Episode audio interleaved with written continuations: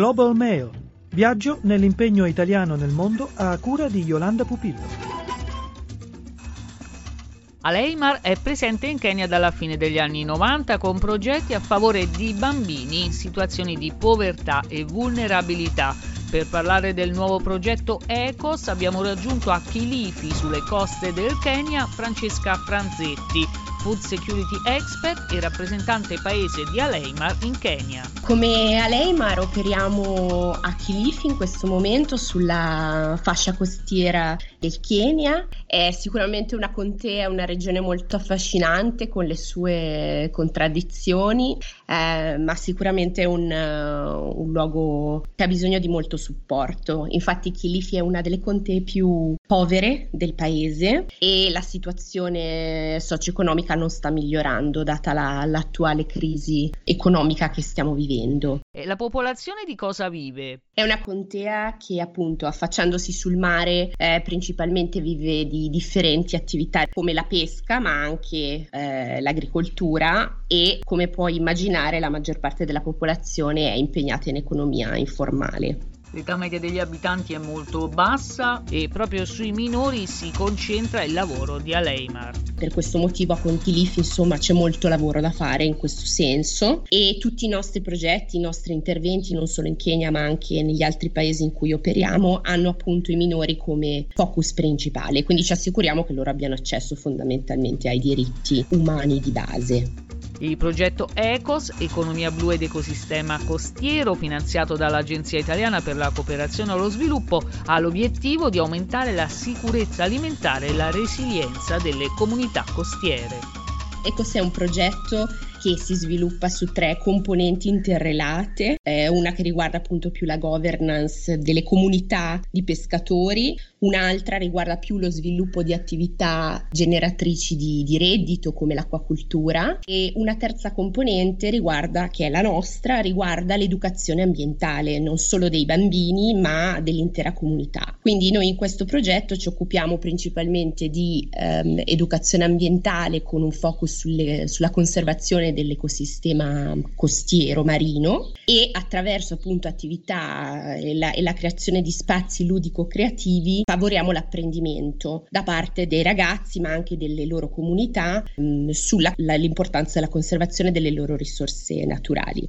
Quali sono le problematiche ambientali che affrontate nelle vostre attività educative? Sì, in particolare direi che le problematiche ambientali sono legate principalmente all'ambiente marino, quindi in primis sicuramente eh, il problema della presenza della plastica eh, nelle acque oceaniche circostanti, ma anche il sovrasfruttamento degli stock ittici. Quindi una grossa componente dell'educazione ambientale mira a far conoscere ai ragazzi quali sono ad esempio le specie ittiche, i pesci, i vari, i vari organismi marini che sono più a rischio eh, dovuti sia al sovrasfruttamento da parte degli esseri umani ma anche del cambiamento climatico. Entra in gioco anche il discorso dell'acidificazione degli oceani, abbiamo delle verissime barriere coralline che vanno protette.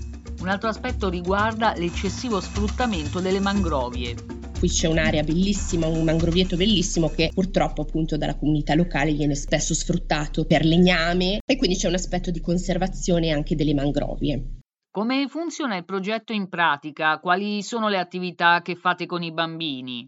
Il nostro entry point, diciamo, per le attività sono le scuole pubbliche primarie dell'area marino-costiera, quindi supportiamo percorsi che già il Ministero stesso dell'istruzione ha iniziato a a intraprendere con gli insegnanti stessi, quindi sono attività appunto creative con i ragazzi. In Kenya esiste un, un'interessante attività extracurriculare che si chiama 4K Clubs, praticamente sono dei club in cui i ragazzi fanno attività sia di conservazione ambientale ma anche di agricoltura. Quindi noi utilizziamo questi clubs come entry point per lavorare con questi bambini.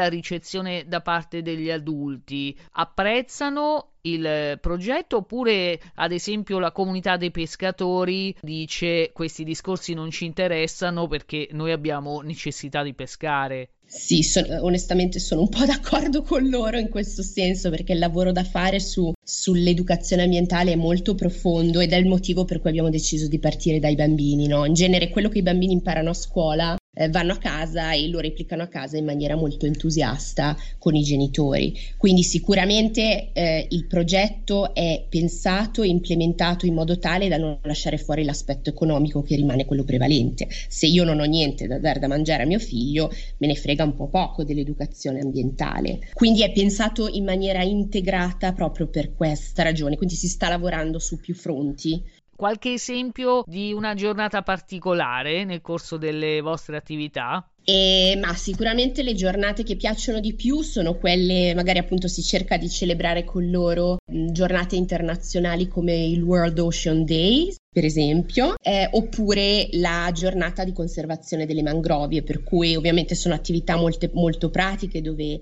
i ragazzi e i bambini si divertono moltissimo a piantare eh, le piantine di mangrovie. Un'altra cosa molto interessante che faremo, non è ancora iniziata ma è il, la, in programmazione, nelle varie scuole esistono dei campi che loro possono coltivare, quindi creeremo delle vere e proprie foreste di cibo, quindi sia gli insegnanti che i bambini creeranno le foreste di cibo che vogliono vedere crescere nella loro, nella loro scuola.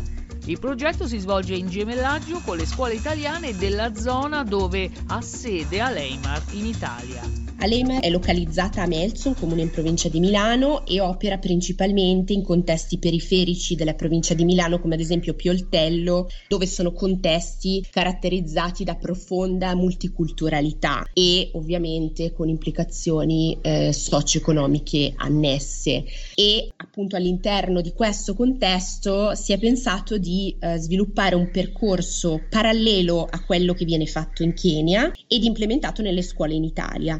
Quindi ragazzi sia nelle zone italiane che qui a Chilifi andranno a occuparsi di educazione ambientale suddivisa più o meno in quattro pilastri che sono acqua, biodiversità, eh, sicurezza alimentare e eh, rifiuti e scambieranno le loro pratiche eh, innanzitutto attraverso un quaderno viaggiatore, lo abbiamo chiamato così, e in secondo luogo grazie insomma all'assistenza tecnologica a delle vere e proprie aule virtuali dove i ragazzi si possono conoscere e scambiare le varie esperienze che come puoi ben immaginare eh, bisogna contestualizzare anche l'educazione ambientale, quindi eh, qui impareremo quello che riguarda quest'area, mentre in Italia eh, stanno già lavorando su quello che riguarda più le nostre aree.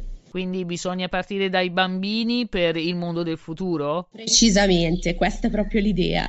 Sì, sono molto fiduciosa e sono molto contenta perché i bambini sono un serbatoio di creatività incredibile, secondo me molto spesso sottostimato e loro saranno la società del futuro, quindi ha davvero senso investire su di loro. Il sito di Aleimar www.aleimar.it